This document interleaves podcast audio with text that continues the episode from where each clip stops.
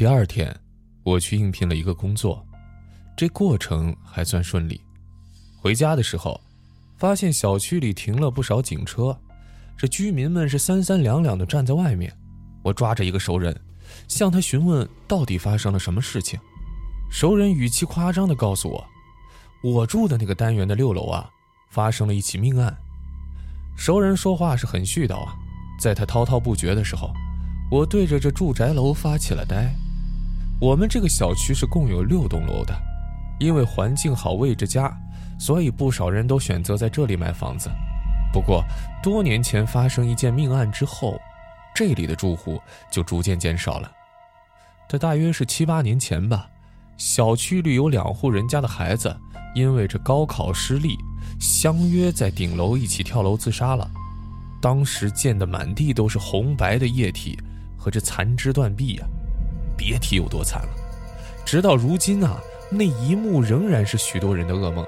从那以后，小区里是陆陆续续又有几个高中或是初中的学生出事，或者因为家长责骂，或者因为早恋被老师发现，这林林总总，每年都有那么一两个。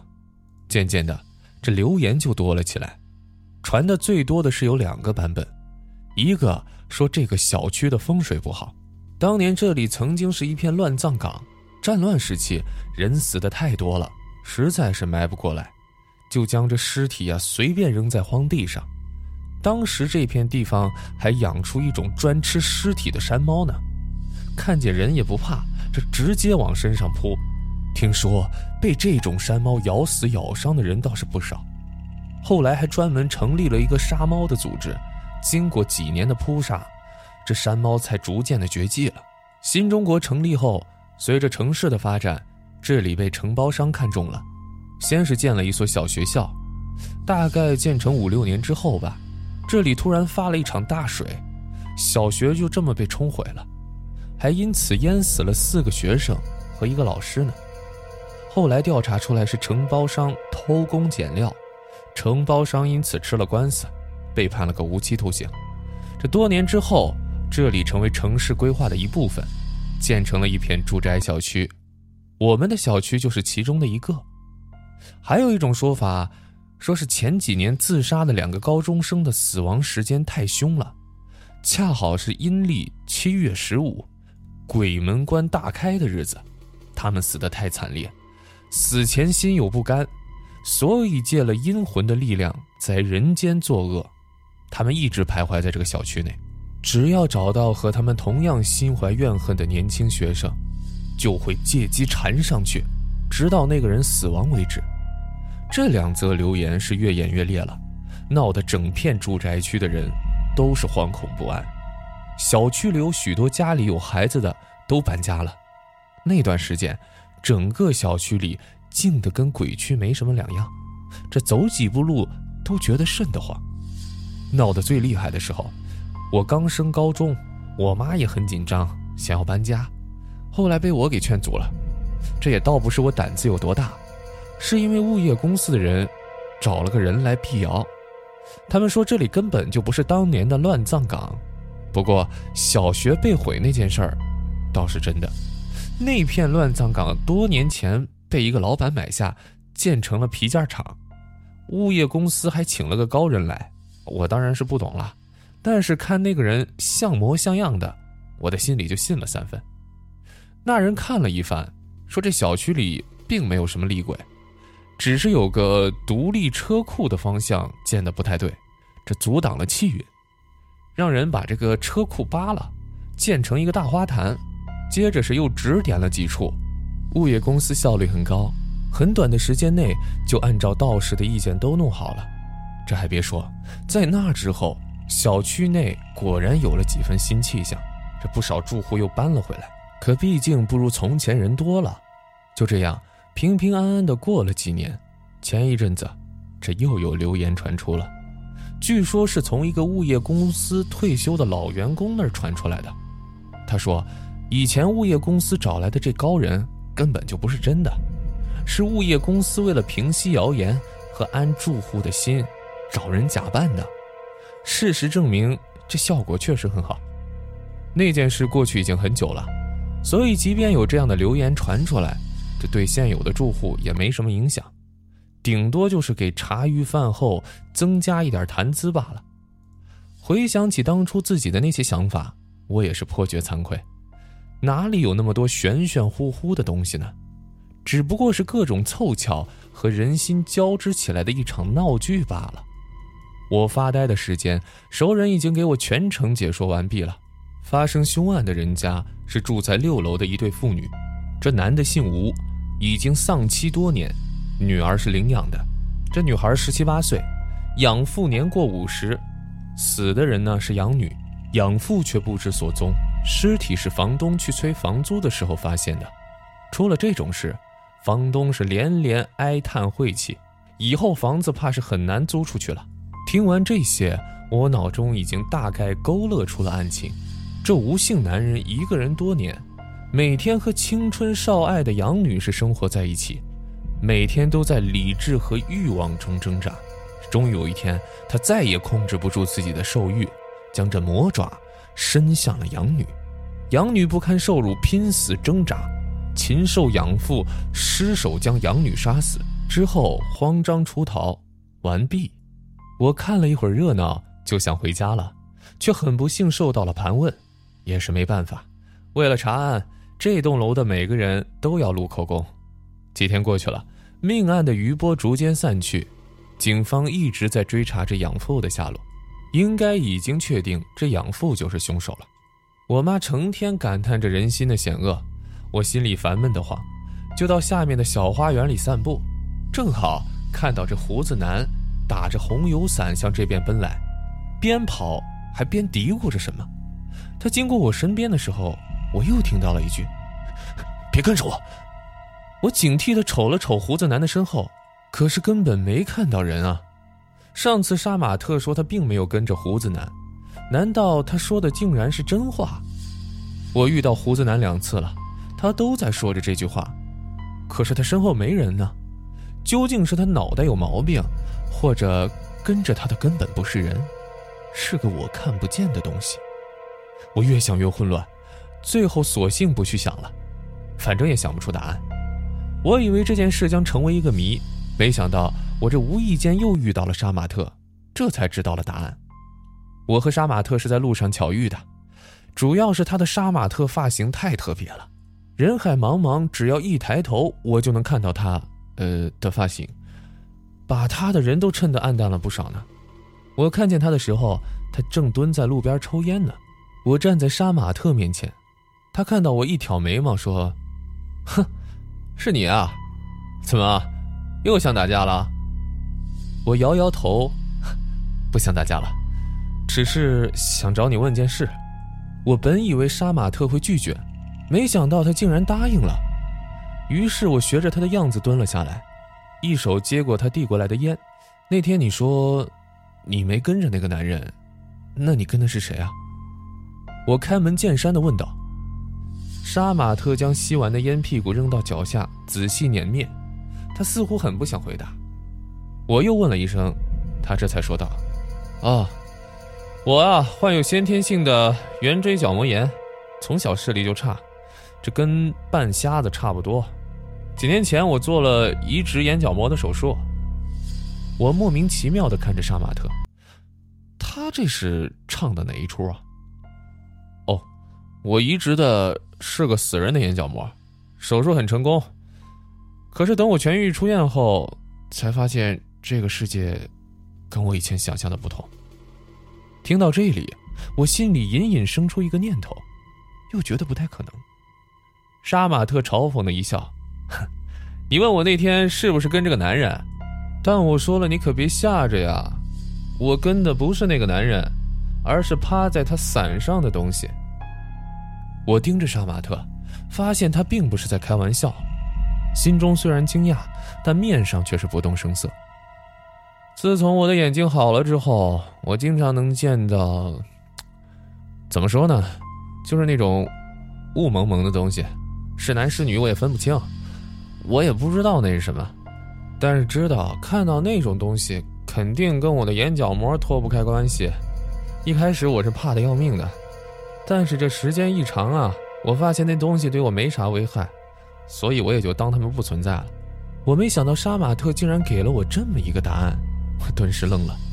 杀马特满不在乎地耸了耸肩，说道：“呃，你不相信，那就算了。”说完，他转身就要走，我急忙拉住了他。“呃，既然你认为那东西没危害，你为什么还跟着那个男人呢？”